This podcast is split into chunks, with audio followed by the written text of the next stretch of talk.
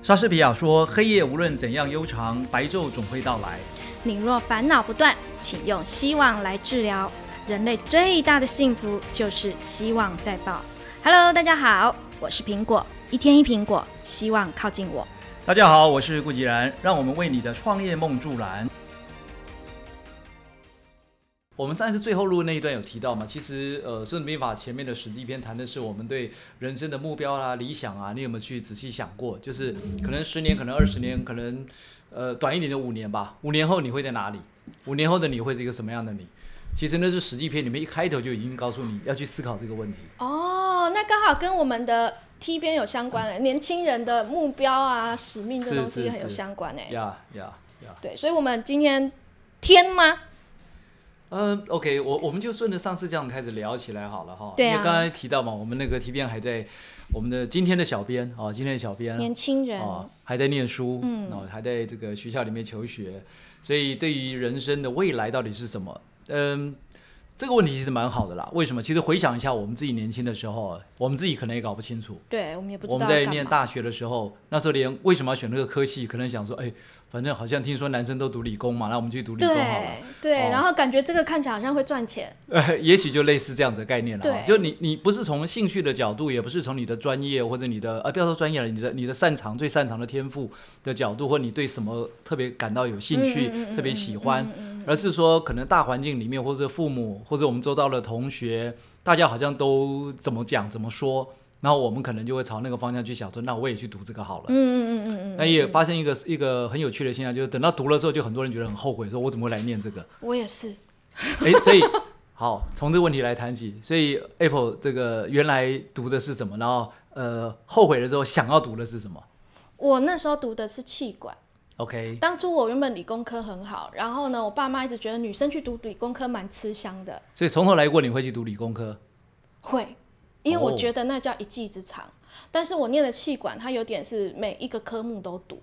哦，OK，对，它就有点是概论、商业的概论的感觉。但其实老实说，蛮感恩的啦，因为我很多的那种就是商业的血意，就是在骨子里流的。嗯嗯嗯嗯，对，就是很多真的实际在创业的时候，你会遇到的问题，其实我们都是很自然的反映出来。是的，那都是我们念书的时候的的养分。所以你看，这里头又牵扯出两个不同层次的问题哦。第一个就是说，你可能真的很喜欢是什么。但是呢，你当时你可能搞得不是那么清楚啦，也不是那么肯定啦。那父母会可能给你一些方向，或者是给你一些压力，你非得要读什么，哦，那你可能就读了，读了之后你后悔了。嗯。但是呢，你现在从那个时候一直到现在，又经过了十几二十年了嘛，哈，那这样会把年龄透露出来。没有关系。OK。好，年龄是养分。哦，是养分，太好了，你看非常正面啊。对。好，所以呃，经过十几二十年，回头再看，发现说，哎，好像也不是白走一遭哦，还是有收获。嗯嗯嗯。OK。那如果从这个再去想到第三层，那如果假设在年轻的时候，我们就很清楚自己要什么，然后又同样花十几二十年时间来走你想要的那个东西，嗯嗯，会不会走出来的结果会远超过你现在想象？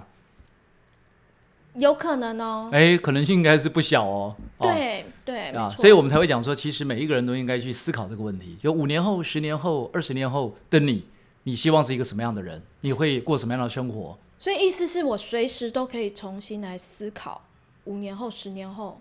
哦，当然，当然不是不是永远不嫌晚，永远不嫌晚。哦，包括你现在你在进行事业，你现在的事业的这个呃，等于是范围也很广嘛，对不对？你也升到不同的领域里面了。嗯。那如果从这个角度来看，五年后你的事业应该会长成什么样子？嗯哼哼。很多老板不见得有想过这个问题哦。嗯。想说，反正我现在赶快把眼前的事情解决掉。嗯。然后订单在哪里？然后哇，刚如果顺利的话，越做越大。这世界上唯一不变的道理就是要变。啊，当然，当然，当然。对。呀，但是你要先确定你想往哪里走。变是绝对会变啦，对对对。哦，那能不能走到你想去的地方，又是另外一回事。对。那我想强调说，呃，很多人是连想都没去想过。哦。这个就会有差。对，但我我一直觉得说，因为我们走了很多不一样的路，所以慢慢的就会聚焦成就是我想要的样子，或者是我就开始聚焦在哦，原来我就是往这个方向去走，嗯，这是我比较擅长。但年轻人他们不一样，他们的经验不多。对，Apple 算是比较幸运了啊！就你刚才从你刚才这个说明里面，因为你会去走到不一样的路，然后慢慢会收敛回来。嗯嗯。哦，表示说你在每一段路程里面，你都有一些收获，然后呢，你也都有一些这个回头去想，说你为什么一定要这样做，或者说，哎，那我下一步可以做什么？哦，然后也一路这样发展过来嘛。我那时候听到我们第一次认识的时候，你那时候正在，哎，就所谓的馒头线的概念嘛，就那个时候还在挣扎到底，到底要不要去，哎，留还是不留？那不留又觉得很可惜，留好像觉得有一点食之无味。那它又很稳定了，对不对？我现在就可以很很理性的去评估做这个好不好。我的花，我把我花我的时间来做这个，到底有没有效益？所以我说你你是幸运的，嗯，哦，但有多少人是这么幸运的呢？很少，很少。我们看到这么清晰，所以马云会讲嘛，这个成功的路上一点也不拥挤，因为真正成功人没几个嘛，对不对啊？所以这个 A 意思就是 Apple 旁边看不到其他的人。没有，我们只是折善固执，很固执的走我们认为对的道路。OK OK OK，好。我今昨天我昨天才跟一个朋友在讨论，我就看了一下他的营业项目，我跟他说：“哎，你的营业项目好多好杂哦。”呀。都，然后我就跟他说：“你为什么不挑？你就。”用你擅长的东西挑一个，然后把这个东西做到 top。呀，这也是一个很好的想法。对啊，我就觉得哎，因为不是那么那么每个人都那么幸运啦，对不对？哦，就是你可能碰一个你就成功一个，这种人毕竟少了。哦，所以他需要有很多个来试试，看到哪一个会成功。哎，如果他自己有想法是最好，最怕是没有想法，然后又到处乱碰。我也遇过这样的年轻人啊，嗯，哇，他那个上过的课程之多，多到你很难想象，他几乎把所有能上课都上完了，也花了很多钱，啊，尤其你看国外那些老师课程都很贵嘛。对，我上过。然后上到最后回来就觉得，哎，奇怪，为什么他还是找不到方向感？嗯，OK。这是一个，第二个，那我发现他自己个人有很多地方是有问题的，比如说他的生活习惯不太好，哦，他的时间永远是不准的，哦，他任何事情你跟他约好时间，他一定会迟到，嗯嗯，OK，所以你与其上了那么多课程，结果你没有任何的改变。哎，我们今天没迟到，我们今天出了状况还没迟到，我觉得我刚刚觉得不太对，因为早上这就企业家精神啊，看到没有？对，早上九点我收到说，哎，我们的原本的小编要请假。学妹要请假，对对，然后呢，靠，完蛋了，今天要录音怎么办？我就赶快跑来这样。还好状况排除，还提早录音。所以各位这个听众，大家就要知道啊，你看那个企业家会成功，不是没有道理的哈。你看排除万难哦，临时出状况哦，我们要这个开始要按之前的一个小时才知道说我们最重要的灵魂人物没有到。对对对，然后结果还是搞定了。OK OK，整个太整个惊心胆战。我今天还是要请我们 T 边来神救援一下。对对对对，我一边跑步，因为我早上要运动嘛，一边跑步，因为看到讯息哦，怎么会这样子？我赶快跑回家这样子。好，那我们就顺着这个话题来聊吧，因为今天要谈《孙子兵法》嘛，我非常担心《孙子兵法》会让很多这个听众啊，睡着一半就睡着了，对，会觉得说，哎，听不下去，赶快转吧。对对对，而且其实我没有做任何的。讲就是提问的纲，你知道吗？因为我今天纯粹就是来听故事的感觉。哦，OK，那表示今天我的责任很重大。对，而且我根本不知道顾院长要讲什么。所以今天如果大家听了呃听不下去，没办法入耳的话，表示问题是在我身上哈，跟苹果无关。这里不会不会不会不会，我会我会帮你引导到比较有趣的地方，因为我就是来听故事。我喜欢挑战。我今天就是个小女孩来听故事。哦，因为上个呃上一次我们在录影的时候，在录制的时候啦，Apple 讲说这一次要来听故事嘛，我就想说好吧。而且那天我也特别先问了一下，说有没有这个提纲？呃，没有提纲，自由发挥 自由发挥，对，我就知道这是最难的提纲了。对对对对对，OK，好，没有框架，没有局限。刚刚是从年轻人谈起了，包含我们今天的小编啊，我们的 T B N 年轻人谈起。那上一次我们也提到，其实我们现在读的《孙子兵法》啊，其实是应该算是曹著版的《孙子兵法》，就是它跟原本的《孙子兵法》之间有多少差异，现在是不可考。嗯。哦，就没有人可以真的讲得清楚，说，哎，那到底是怎么回事？所以那个文言文都已经不在了，是不是？哎，他应该说是留下一些残卷哦，那那个残卷跟曹操版《孙子兵法》会有一点出入，嗯嗯哦，表示说，呃，每一个人会有自己的心得嘛，曹操也会有他自己的心得嘛，所以他读了之后，他就把他的心得整理出来，很有系统哦。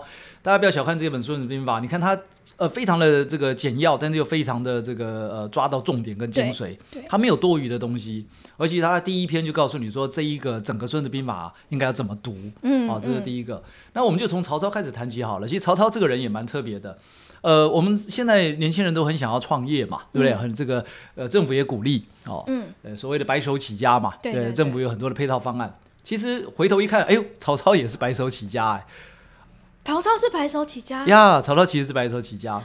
哦，哎，我觉得曹操他某些特质跟马云很像，是不是？呃，也许有些地方可以可以相比拟哦。对啊，只是被不一样的包装，后人可能觉得他是个奸臣啊，还是什么，然后把他写的很差。但是你其中他某一些成功的特质去看，其实他是他跟他跟某些成功的人士是很像的。呀，呃，现在回头去看对一个人的评价哦，其实有的时候要看你是从哪一个角度了哦。对对对。如果是从，比如说我们讲曹魏嘛，哦，就是魏晋。好，如果说我们从这个曹魏的角度来看的话，当然，呃，如果以他们当时的官方的记载。这是比较正面的，但是如果是以民间的记载，或者不同阵营的记载，可能就有不同的角度啊。就敌人当然把他写的就是个坏蛋。呀呀，就像我们常讲那个唐朝之前是这个隋炀帝是很坏的嘛，啊，这个也被号称叫做说中国古代呃最坏的这个好像是两个皇帝之一吧，啊，就是二两个里头只有一个了，啊，就他就是这占掉一一票了，哦。那后来回头一看，发现说其实他好像没有想象中那么坏。哦，但是为什么后面看到很多的记载是写他这么不堪入目？因为你跟他的攻击比较起来，会觉得说，如果这个人坏到这个程度，那怎么会去有这样的一些攻击？对，这印证到现在，就是我们现在听一个人他在风声另外一个人的时候，不要单听一方的说法。对对对对对，那也的确因为。唐朝取得隋朝的这样的一个取代的过程里面，他为了要去呃有他的一个正当的一个地位的存在嘛，所以当然会尽量去把前面的朝代讲的不好，所以我把它解决掉了。对对对。啊，我这个救黎民于这个水火之中嘛，对不对？啊，那这个就是我们在读历史的时候，必须大家有一点点的呃，就是保留一点了，就可能不是不能这么这么很直接就接受所有的讯息了。那回头谈曹操哦，曹操很有趣哦，他为什么叫白手起家？有人说不对啊，你看他家里头也是家世显赫啊，对不对？对啊，对啊，我刚刚想要家世显赫。对，但你你知道那个时候刚好是在动乱了，就是已经到了呃汉朝的末年了，对不对？好，东汉末年的时候，那个时候已经国家已经非常乱了哦。那最有名就是董卓嘛。对。那时候董卓不是这个跑到这个京师来，然后杀掉了大部分的这些宦官，然后就把持朝政啊。那意思是可以说是最嗯，算是汉朝末年最黑暗的一段时期。嗯然后那个时候呢，大家都看在眼里，尤其这些读书人也好，或是这些呃将军也好，也都觉得这个不是办法，应该要做一个解决。但是又没有人打得过他哦。那时候唯独只有一个曹操，他就说：“哎，你们都不都只敢骂，不敢真的动手，我来动手。”所以他想要去刺杀董卓。嗯，哦，当然现在这段历史也有人讲说是伪造出来的啦。嗯哦，那我先姑且不管他是不是伪造出来，但这里的确发生了一些事情是跟史实是有关的。比如说他想要去刺杀董卓，但是没有成功。嗯。没有成功的时候，他就逃走了。他在逃走的时候，是因为是很苍茫的这个状况之下逃走的，所以他几乎是没有带任何东西，也没有带他的这个仆役随从，也没有带太多的盘缠。他几乎是一路这样子是逃命的方式离开了京师，而且逃的过程里面呢，还这个。呃，误以为人家去告密，就把人家全村的人都给杀掉了啊！所以那个也是留下一个呃历史上很有名的一个事件，也是他一个人的污点嘛啊！这个就是大家这个我可以负大家，大家都不可以负我嘛。这个曹操讲过的一个很有名的一句话嘛，就是把他的一个一个亲戚的那个村庄里面的所有的人都杀光了哦。好，那呃，当那一段我们先放到一边哦，你回头去看一下，也就在当时的状况下，跟他后面的成就。你会发现，说他的过程里面，他的确是从什么都没有开始的，嗯，就是白手起家。我我发现怎么好多的那种历史的名人，他们都是逃命来的，就是逃命，然后身无分文，然后开始，这这是个英雄故事的的那个基本配备嘛？哎，有时候人在这个遇到绝境的时候啊，如果你不放弃的话，反而会杀出一条路。对，没无后顾了，没有没有后路了。对我们上一集里头有稍微分享到嘛，比如说在那个地呃跟地有关是看现在的市场嘛，比如说有一个九地篇嘛，对不对？嗯，他的这个九地那一章里面在谈的就是九个不同的市场，最后一个叫做死地，嗯，就是说已经没有个任何的机会了，哦，大势已去了。那这个什么你要怎么办呢？你的最高的指导原则就是不活，嗯，哦，那既然已经是身陷死地了嘛，那要死大家一起死的概念。当你不活的时候，反而你的竞争对手会怕了。对，因为他是既得利益者啊，对对对，他想活下去啊，但是你不想活啦，那你要把这个市场给搞坏啊，搞烂啊。没错没错，我身边刚好也有这样子一个例子，就我一个朋友，他呃他的状况一直不是很好，是，然后他就一直来问我说，哎，我可以怎么做怎么做？然后我都会一直给他一些方法，所以你可以做这个，你可以做这个，你可以做这个，嗯，但是他都不动。我心里就在想，哎，你不是状况很差了吗？但我给你这么多方法，你为什么不动？好，我就开始等。结果呢？怎么办？我就等。我就等到他真的身无分文，借也借不到钱，所有的信用全部都爆的时候，哎呦天哪！然后他就开始来问我，我说我不告诉你了，我总算等到这一天了，你自己想办法。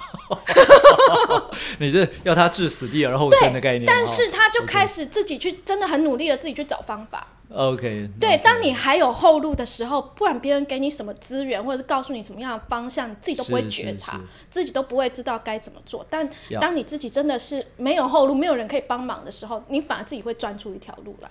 这也是一个人性上面很矛盾的地方哦，就是他一方面需要知道有一些对不太对劲了，需要改变了，然后问题也知道在哪里了，对，然后甚至于也请教了别人，别人也都跟他很客观的指出说啊，你可以怎么做怎么做，他也觉得很有道理，也指出了他的问题点，但是他就是不做。对，呃，在我过去的经验里面有很多类似这样的案例，嗯哼嗯哼，接家跑来找我。啊，说他现在的状况怎么样？啊，我也很认真的去帮他做了一些分析跟规划，说啊，你可以怎么做，甚至提出了几套不同的脚本。对我都觉得我们比他们认真，希望他们赶快去做一点改变。对对。呃，结果可能半年过去了，然后呢，哎，很好奇说他最近在干嘛？嗯。然后问一下说，哎，这结果呢？那个事情怎么样了？哎，怎么怎么全部都还是停留在原地哦？原地踏步，完全没有任何进展。然后想说好吧，既然他可能有一些什么其他的难言之隐，我们就姑且等一等吧。没想到一年后他跑又跑回来找我们说，哎，那怎么办？我现在这个如何如何如何，应该如何解决？我想说那个时候你都不肯解决，你现在真的会解决吗？他还没有到谷底。呃，好吧，那还是帮他一下嘛，对不对？院长你好有好有爱心哦，我这就不理他了。啊，你就不理他了？对，我就不理他。我还是给可以适度的去给他一些建议啦。哦。但我发现呃，就有类似这样子一而再再而三的，然后呢，他一直就是不肯改变。对啊，到最后已经把所有的机会都错失了，嗯哦，连他想要再翻身的机会可能都没有了，对，哦，那当然，如果他能够置死地而后后生，那是最好。那还有有些人可能就怎么样，就算了，就放弃了。因为他还没有到实地。也许哦，也许好。那所以我们看那个曹操啊，你看曹操的奋斗过程里面哦，他那个时候是为了逃命，就仓皇逃命出来的。你严格来讲，你你甚至于曹操自己也都有讲过这样的话了。就你问他说，那你当时的有没有什么具体的目标？他说我的目标就是活下来啊，我哪有什么目标？嗯嗯，对不对？这是一个很好的目标啊。他还得罪了那时候全天下最有实力也是这个最有势力的这个董卓，嗯，对不对？那个只要大家，而且还悬赏哦，就是。如果你把曹操的人头拿来，我就给你这个黄金百两哦，这种甚至千两这样子悬赏哦，因为他已经几乎差一点就要杀掉董卓了，就跑到他身边，那个这个匕首已经拿出来了，结果没想到，哎。居然被看到了，说你在干嘛？他还逃得出来，我觉得很厉害。他那一段有点戏剧性了，对我觉得是那个真假可能就有点值得去考证。对啊，就是他还逃得出来，我就很怀疑。那可见就是说，他的确有这个念头，也做了一些事情，然后后来失败了哦。那是不是像小说里写的这么精彩就不知道了哦。那小说里当然讲说，哇，你看他那时候趁着那个董卓在午休的时候哦，跑到他的这个寝室里面，找到他的这个床边，准备要动手的时候，哇，结果呢，董卓原来没有在睡觉，他在照镜子哦，他是。背对着这个门口在照镜子哦，你看这多多好玩！我觉得理性思考这件事，我觉得这故事真的是没有没有根据。哎。董卓为什么会这么暧昧？哈，好奇怪。对，而且为什么董卓身边没有一些护卫随从，可以让他进来？哦，他的呃史书上的记载是这样，就说因为那个时候董呃曹操有跟他表忠心嘛，所以董卓是把他当做自己的，信任他，哎，信任的，所以才会呃他侍卫就想说，哇，这个是老大最最眼前的红人嘛，啊，所以他说要进去跟老大谈事情，大家讲说，哦，那老大刚刚进去休息，应该还没睡嘛，就进去了，啊，那只是说一进去后面的那一段就有一点戏剧化了啦，所以当时董卓一说，哎，怎么看到有一把匕首哦，就翻身过来说你要干嘛？哦，因为很。有警觉心嘛，然后曹操就说：“没有，我就是来送你这把剑哦，这把匕首，因为这是一个很有名的一把匕首，在当时来讲哦，那个时代来讲，还董卓又是一个呃比较这种好武之人嘛，对于这种兵器会特别感兴趣。他说：哇，真的，这个什么那个赶快，就很高兴拿那个在那边呃看那个仔细的观看哦，观看过程呢，这个曹操赶快就一溜烟跑了。等到董卓忽然回神过来说：哎，他怎么会这个时候跑来拿一个匕首给我？啊，下令去追捕的时候，他已经骑了马冲出去了哦。所以那个状况之下了哦，可见说他也的确是很苍茫的状况下。逃走的，在那个时候，你如果认真讲说你有什么目标啊，你将来事业要搞多大啊，你要要不要推翻董卓啊？我相信一个刚刚刺杀别人失败，或是想要去呃这个做一些事情失败的人，呃只想逃命活下来，你严格来讲是没有太具体的目标了，是是，对不对？那更不要讲你问他说你有什么愿景啊？对啊对啊对啊，我们不是前面活下来就好，有有分享那个愿景很重要嘛，对不对？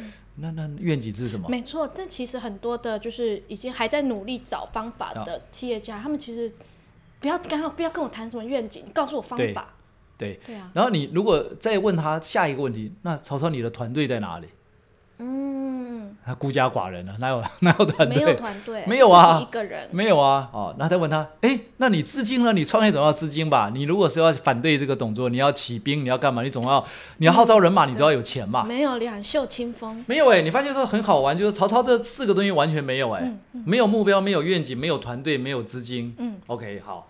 但是你会发现，后来曹操是所有三国里面哦，就三方的势力里面哦，他的攻击工业是最大的。比如说，你看他有什么镇黄金啊、讨董卓、征张绣、破吕布哦、降黑山、王元术、战官渡啊、公乌桓、下辽东、袭金乡、定关中。你看，光是要念完这一串，会花很多时间哦。这样的攻击，就是说，如果以前面的那个四个缺。哦，就没有目标，没有愿景，没有这个团队，没有资金。你看这个是不是都是我们在讲创业的很重要的四个关键要素嘛？哎，他什么都没有，但是结果他的成就是最大的。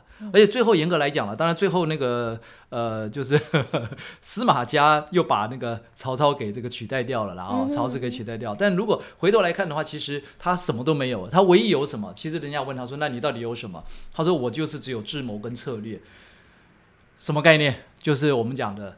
道天地将法里面的道，嗯，哦，就是《史记》篇里面的第一个讲到的那五个东西里面的为首的那个叫做道。什么叫做道？道这个字也很特别哦。我们常常在中文里面会讲说，你知道吗？你知道吗？嗯嗯。英文里面叫做 Do you know？嗯嗯。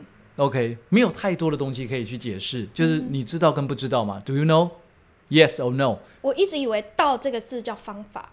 好来，你看，但是中文里面的“你知道吗”这件事情哦，跟英文里面讲说 “Do you know” 是完全不一样的。对啊，你看他为什么要用“道”这个字？嗯，对不对？那为什么不问说“你知吗？” 你知还是不知？你看他会讲说“你知道吗？”那我们回答一般就就很轻猜回答，就是说“哦，我知道啊，我不知道啊。”但其实原来知道这件事情是非常非常的严谨的。嗯嗯。哎，你如果严格来讲啊。你要回答你知道表示什么？你知道方法，就是刚刚苹果讲的，你知道该怎么做，不然的话，你你不敢随便回答你知道哦。嗯嗯。那我们就从“道”这个字来讲好了。为什么呢？因为，呃，所谓的道就是说知道该何去何从，或者看懂事物的本质啊，或者你最迫切的需要是什么，或者你该从哪里着手。那为什么这样讲呢？其实这个又要回到曹操身上了，因为当时就有人问曹操说：“那你整个的创业过程，这个起兵想要反对这个董卓，最后能够呃三分天下，你到底是什么样？你具备了什么样的条件？”好，他就说了一句话，这句话我我先把它原文讲一遍，叫做“无任天下之智力啊，以道御之啊，无所不可。”哦，什么概念啊？就是说我用全天下人的智慧。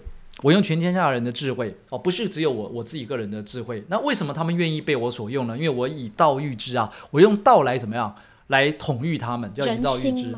哎，就是我我有办法去得到这个人心，也是一个概念哦。那因为这样，所以就无所不可了，所以我就成功了。好，这个是他讲的哦。所以回到我们前面讲的，那那个道到底是什么？道其实就是刚刚苹果有提到，就是你的道路在哪里？嗯哼。哦，你实现这个梦想跟人生的信念跟态度是什么？就你怎么看待你自己的人生呢？哦，所以回到我们前面讲说，年轻人我们在思考我们的未来的时候，当然大部分的年轻人可能在呃读书的过程里面比较不太会去这样思考或者去这样子想说，哎，那我的未来到底要干嘛？嗯，OK。但你看，像我们已经在社会上打滚一段时间之后，回头就想说，哇，我要是年轻那时候读大学的时候就知道，就知道我要道路在哪里，该多好。对，而且我就不要浪费那么多时间。对，而且体力正好。哎，那个时候你看体力又好，这个精神又特别好，对不对？每天都跑趴啊，然后夜冲啊，这样子。是啊，是啊，当然那个也是一个人生体验啊。但是你你也不可能天天这样做嘛，对不对？那剩下时间里头，如果假设我们已经知道我们未来想往哪里发展的话，我也很清楚知道我们自己的信念跟我们自己的对人生的态度。我讲的态度不是说你一定要做什么了不起的事情了，而是只要做一件事，就是面对你自己。你五年后、十年后，你想过什么生活？嗯哼，那你你要用什么样的方式去达成它？我讲的是这种态度。嗯哼，我们不是讲说你一定要做什么大事、改变世界。很多年轻人动不动就说我要改变世界，当然很好。对哦，但是第一个先把自己肚子先顾好，或者说先把自己先安顿好，我觉得很重要。嗯嗯嗯。那自己能够安顿，自己能够确定自己到底能不能好好的去把这个呃自己本身的这个状况调理的很好。嗯。然后我们再来看看说，那我有没有什么地方是我可以施得上力的，或者可以帮得上忙的，甚至于我有别人所没有的一些能力。嗯嗯。我有别人所不具备的一些天赋，我可以好好的发挥，真的去改变这个世界。哦，这个也可以啊，所以我回头来讲，就是说，其实这个道啊，谈的就是你怎么样去实现梦想人生的信念跟态度哦。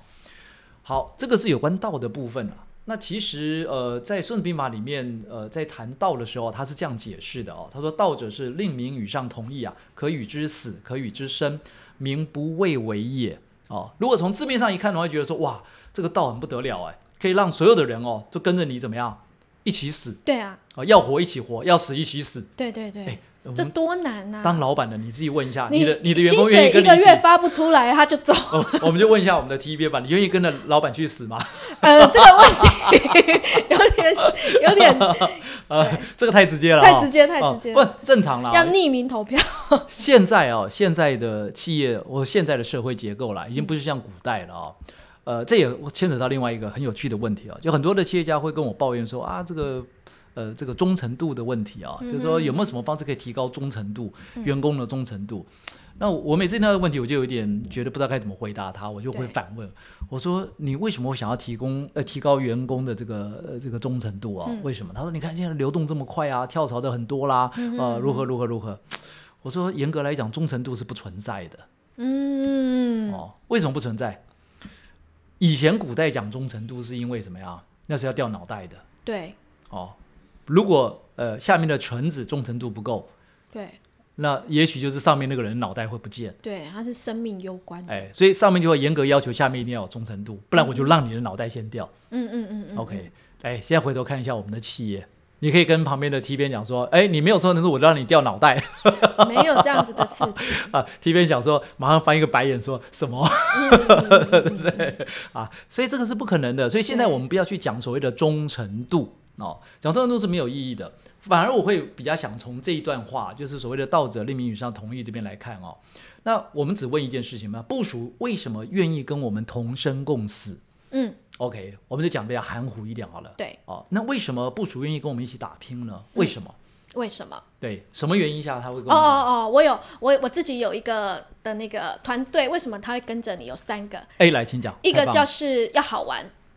哦，好玩有趣，对，有趣，然后再来就是有钱，嗯，然后另外一个是有名，OK，所以来好玩。哦，有名有钱，呃，有呃这个有趣有钱，然后有名嘛，有名，对不对？哦，来，所以这样子我们就可以立刻问一下我们旁边的小编，哎呦，为什么要人家新来的啦？哎，你你觉得如果一份工作让你觉得很有趣，然后又可以有钱，然后还可以有点名气，你觉得这工作好不好？对呀，还不错啊。对，不是三个，你一定要一个。哎，没关系，我们就以这样三个东西。三个都要有，这太难了。哎，没关系，没关系，我相信苹果一定做得到。哪有这么梦幻的工作？我也想要。那个苹果不能这样收回去。没有，我的我的我的，我们这已经放送出去了啊，大家都知道了。所以，哎，如果对苹果的公司特别感兴趣的，欢迎你赶快来应征。我这是我的目标啊！我希望我每个员工他在这边是有钱、有名、有玩。那就有趣了，对，有趣。这个工作不能是一个很枯燥的，要觉得哎，每天都觉得很很好玩这样子。嗯嗯哎，这个是对的啊。你看我们在网络的时代里面哦，网络里面的内容那么多 content，嗯那个 content 有些 content 为什么会这么容易吸引大家的眼球？不就是这样子吗？因为很有趣嘛。嗯。对不对？甚至于呢，哎，搞不好听一听还可以什么带来一些灵感，对，让我可以赚到一点钱嘛，对，对不对？然后呢，如果假设我也能够去参与这个活动，我还有机会可以得到名声嘛，对不对？所以你看那么多人就投入到网络的工作上面去了，所以这个是对的哦。那拉我来讲，为什么我们的部署愿意跟着我们同生共死，或跟着我们一起干哦，一起拼啊？为什么？其实也是在我们课堂上分享过的啦，就是要搞清楚到底是为谁干，怎么分。嗯嗯嗯嗯嗯，你看刚才苹果在讲嘛，要有趣、有钱、有名，嗯，好，那这是为谁干？其实是在为自己干嘛，对不对？尤其现在这个社会里面啊，你很少人说什么我在为老板干了，没有了，少啊，啊，就也不要去想这个啦。你想这个只是自寻烦恼而已，对，反而是说，那你自己提供了什么样的条件？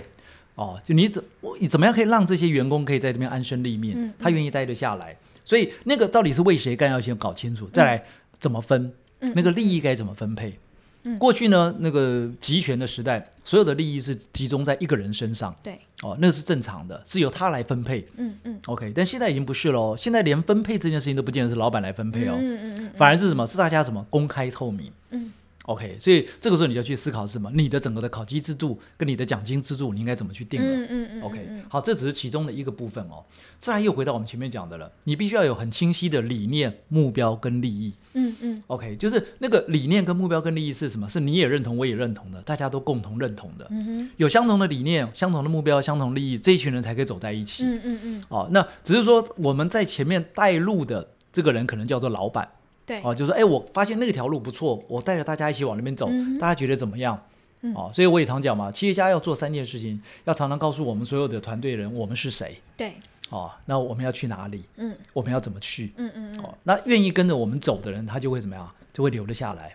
如果他发现这不是他要的，你也不用勉强他。你跟他讲说你这样没有忠诚度，no，因为他要去走他自己的道路。嗯，每个人的目标方向都不一样。对，所以这个就是你看，从一个企业组织里面来看啊，《孙子兵法》里面的这一句啊，其实在讲就是你要为谁干，怎么分，加上什么，有没有共同的理念、目标跟利益。嗯嗯嗯嗯嗯嗯。OK，那这还不只是哦，如果回到个人身上，就我们刚才讲是一个组织、一个企业嘛。如果到个人身上，前面这段文字也有代表这个意思，什么意思？你要先问清楚你自己，你为什么要这么干？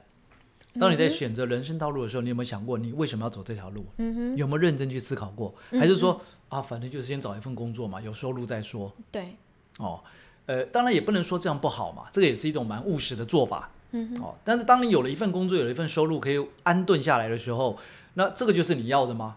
嗯，那你未来，我刚讲，未来五年后、十年后的生活是什么样子？你是你要的吗？嗯嗯，还是说你从这个角度，你先把自己安顿下来之后，接着你要去怎么样开始去思考？呃，那我应该要往哪里发展比较好？嗯嗯哦，这个会比较务实一点哦。那同样的，那你自己的理念跟目标跟利益是什么？你想追求的是什么理念？嗯嗯，你追求是什么目标？嗯，你要追求是多大的利益？嗯嗯嗯哦，你看这个全部都是跟我们刚才讲的具体化那个道者令名与上同意，其实是什么？是如出一辙的。不管是放在组织里面也好，放在个人也好，都是这样子的。嗯嗯嗯嗯嗯。好，这个是有关道的部分哦。那我我们因为时间关系，不可能把整个《孙子兵法》从头讲到尾了。哎，对啊，对对对，差不多耶。哎，刚好这一段就就到时间了。对，所以道道差不多就是就是这样子嘛。好，哎，我找到那个案例了。这是一家商用软体公司的案例哦。呃，商用软体公司，我不知道苹果有没有什么概念，就一般做那个软体业的哦。Excel 吗？嗯，诶，就类似吧，哦，当然他们稍微做的复杂一点，像那个 ERP 的系统，叫企业资源管理系统，哦，像会计啦，或 EIP 啦，或是我们讲那个 CRM 的系统。嗯嗯嗯。好，那这个公司其实一开始的时候，呃，一样嘛，其实每一家公司刚创业的时候都在摸索啦。对对。哦，大部分都是说我看到一个机会，我去试试看。对对。哦，那他们也开发出了一些东西了哦。那开发出来之后，发现说不是那么好卖，为什么？因为大部分国内的企业哦，你会发现，呃，小企业、中小型的企业不见得会使用这些复杂的系统。什么 ERP 啦、CRM，他觉得说我们现在就是人工作业就可以满足了，我干嘛一定要搞那些系统？尤其在早期哦，那个时候大概二三十年前的时候。呃，医化不是那么普遍的时候，所以类似这样的一家公司，它如何要去做这样的事情是有困难的。对，哦，所以它的东西虽然它虽然已经开发出来了，而且是比较否我们台湾地区大部分的企业可以使用的，因为你用国外的版本的那些东西，有时候发现都套不进来，因为那都是很大的系统，因为大部分国外的这些软体公司开发的系统是针对国外的大企业开发的，所以对于我们自己本土的企业来讲，中尤其中小企业，有时候会觉得说我那个东西我真的用不上手，太复杂了。对。好，所以他就去看到这个机会，开发了这个相关的 ERP 跟 CRM 的系统，就客户关系管理。呃，市场的评价都算不错了哦，但是呢，销售状况始终打不开。就是有一句话叫做“叫好不叫座”啦，是因为需求度吗？哎，需求应该都有嘛。但是为什么人家都不愿意花钱来使用、来买、来安装哦、来下载？为什么呢？哦，那更更何况说你要去跟那些知名的品牌大厂去竞争，那个难度又更高了嗯嗯嗯。那呃，那就要找方法嘛。我们讲道就是道路嘛，方法嘛，你要找到方法嘛。对。OK。那他也不知道该怎么办，试了大概有五六年了，结果发现这个公司的业绩一直都打不开啊，然后钱也烧了差不多了。那有一天他刚好看到，因为在刚好那个年代，呃，就是政府台湾政府刚刚开始开放国外的汽车可以直接进口。早期台湾因为保护的政策啊，国内就只有裕隆，要不然就什么就是福特哦，就你来这边设厂，在国内生产的国产车才可以贩售，进口车非常的贵。而且是要另外特别去进口啊！你要个人你自己去办这个所有的手续，啊，没有所谓的进口车商哦，这是早期。那后来才开始慢慢有这个进口车商，而且是开放之后变得是可以直接由这些原厂来台湾设销售据点哦。好，那个时候呢，刚好就是在那一波很多的欧洲的这些车商开始进来设销售据点。那有一天刚好看到说那个呃某一个品牌的汽车的促销啊，促销里头讲到说买车可以零头款，三年的零利率，还可以附赠超级配备。这个现在看起来在台湾你去买车几乎已经是一个很普遍的一种一个都打这一哎都差不多是这样子哦。对。但在那个时候是怎么第一次看到哦有人。买车子可以是这样子的买法，我只要付头期款，然后我还可以。现在连头期款都不用付，哎，现在也不用了啊，那个零利率你直接签约就好了。对对对对对。啊，然后还有个什么附赠这个赠送这个赠送那个啊，这个现在是一个常态一个标配，但在那个时候不是哦，所以他讲说，哎，那我能不能卖软体也这样子卖哦？所以他也试着去尝试了哦。哦，哎，蛮好的方法哎。所以他也是我们台湾第一个，就是在软体上面用这个所谓信用卡分期付款。他特别去跟银行谈，去跟这个信用卡公司谈，说那如果人家直接刷卡分期，有你们有没有什么配套的？啊，原来其实信用卡公司就有这种分期付款的方案啦，只是没有跟这个软体公司结合过。对，他们觉得哎蛮好的，因为这种都是金额很大嘛。哦，好，那我们试试看吧。所以呢，他就给他这个配合有信用卡的分期付款，然后还有所谓的五折限期特惠价，就像我们在促销那个汽车的时候也是一样，还有所谓的三年免费升级。对，哦，就三年内，因为软体嘛会有 upgrade 的问题嘛，对对，要升级的问题，要通通用免费。好，那这些看起来好像不错啊，那应该生意就打开来了。对，诶，刚开始有带动一部分一部分的生意，就是发现有一点点起色。哦，但是呢，仍然距离这个损益两平还有很大的这个空间哦。他觉得说哇，怎么办哦？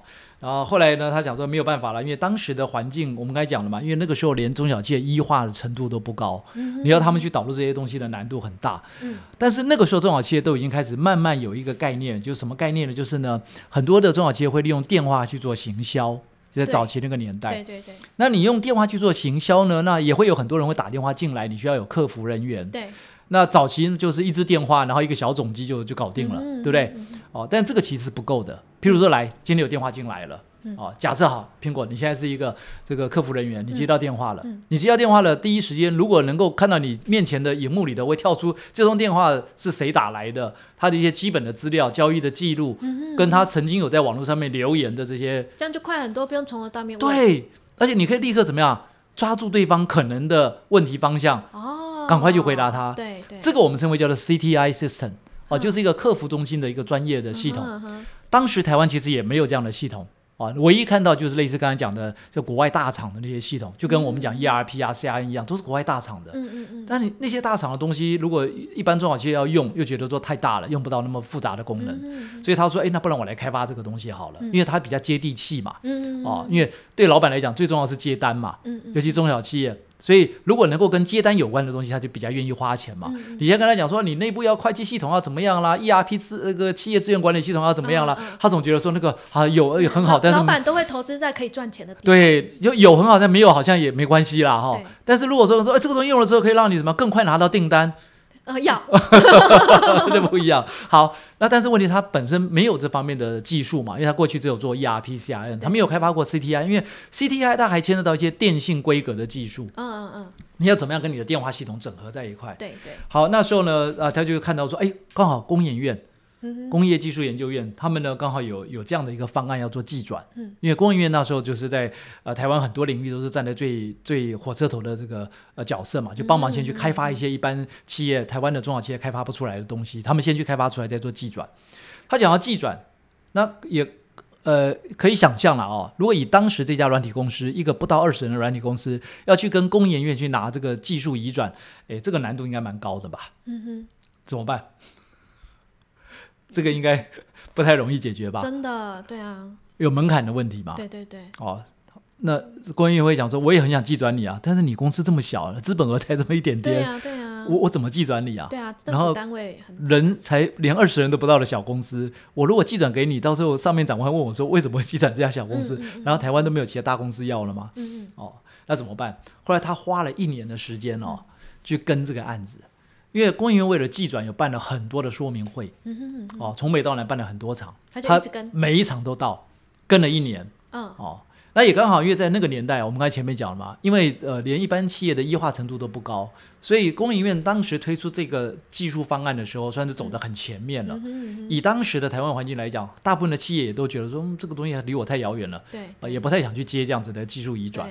哦，后来他跟了一年之后呢，终于等到一个机会了，他就跟那个承办的那个负责人讲说，他说你们说明会搞了一年了哈，现在也都没有办法结案啊。那应该很有压力嘛？对。那有没有可能就是好了？说明会我帮你办。哎，就是我我来试试看嘛，你就寄转给我嘛。对，条件好谈嘛，对不对？因为我我也知道我自己的资质不够嘛，对不对？那我们就用比较简单的方式嘛啊，你能给我什么我就用什么嘛，对不对？能够寄转到什么程度我都好。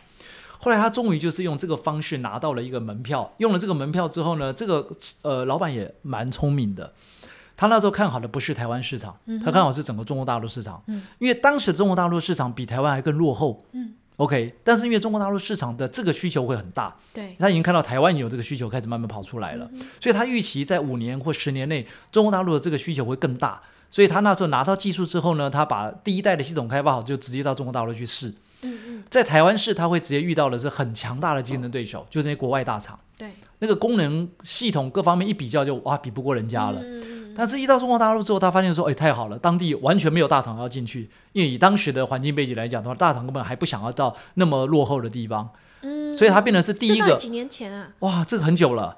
这家公司后来很有名哦，我等下可以可以稍微透露一下它的名字了哈。这很有趣哦。它后来中国大陆一路发展到了市占率到达六成，就中国大陆所有的这些客服系统 CTI 的系统，有六成都是这家公司出的。嗯嗯嗯嗯，非常成功，而且呢，已经从原来从工研院的技术为基础，后来发展到了因为很多代都是他自己的技术了。嗯嗯嗯，哦，就非常成熟。好，这家公司叫做晨曦资讯。嗯，哦，晨曦资讯，大家如果有兴趣，可以到网络上面 Google 一下哦。这个，呃，他这个老板啊，我都叫他贵哥。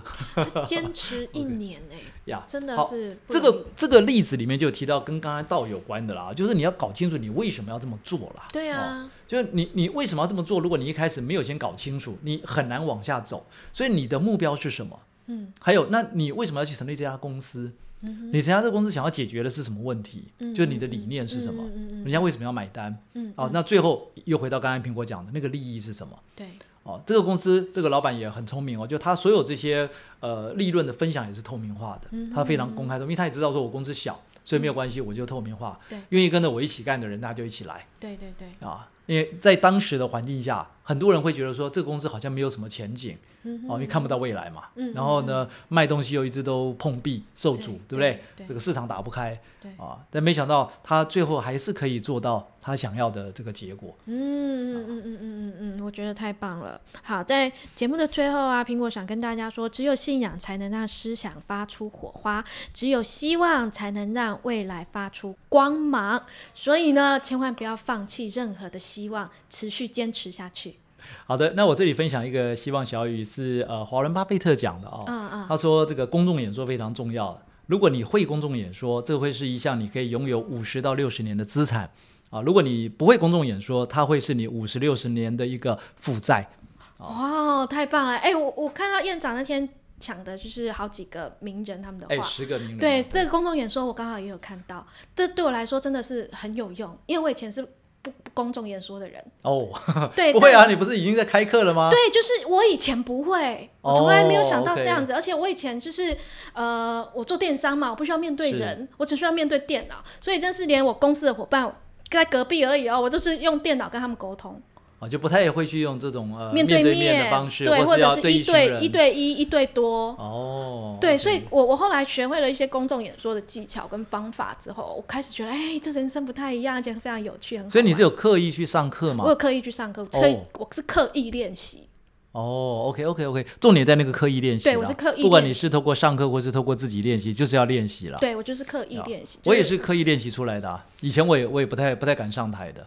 因为我知道嘛，我以前小时候就呃五年级就被讲说五音不全，我是根本没有自信心的人。自信。我是到了大学我才开始练习怎么去上台演讲。那个时候我很大胆，就直接去报名去应征那个花季音乐会的主持人。哦，你从主持人开始，主持人最难呢，挑战最难度的最高的，主持人最难，你要如何带气氛？就那时候我就不管了，反正我想改变自己，我真的就是想改变自己。那我一听到说他们在这个呃甄选这一届的花季的主持人音乐会嘛，我们这个学校每一年会办一个音乐会，就是在杜鹃花开的时候，然后我就想说，啊，太好了，我去挑战一下，哎，就没想到被我选进去了。对，哦，因为我我的咬字还算清楚，口齿算清楚。对，哦，那唯一就是我不太懂怎么主持。嗯，啊，那学长说没关系，我们给你这个三个月特别的集训。哦，还有人帮你集训，哎，就集训，就这学长就是这个手把手的教嘛，对对对，让他练习嘛，然后脚本撰写，然后背稿，然后弄弄弄弄了，最后哎，没想到我第一次站上去就是面对一千人的一个场哦，一千人呢？对，那就是所有的这个呃，包含学生跟所有的这个他们的爸爸妈妈啦，或者是这个朋友啊，都会进来。嗯嗯嗯嗯嗯。那那个时候我才开始知道说，哦，原来我是可以站上台去演讲的。对，而且一千人挑战过了，那个一两百人啊，那根本就不算什么小菜一你就不会。那么紧张了，对对对对对，就是你会觉得说这个是你可以 handle 得了的一个事情，一切都是来自于自信，不是就是刚才讲的刻意练习，刻意练习，刻意练习。OK，好，那喜欢我们的节目呢，记得帮我们评论分享，也欢迎 email 来信提出你想问的问题哦。那我们下期见，拜拜，拜拜。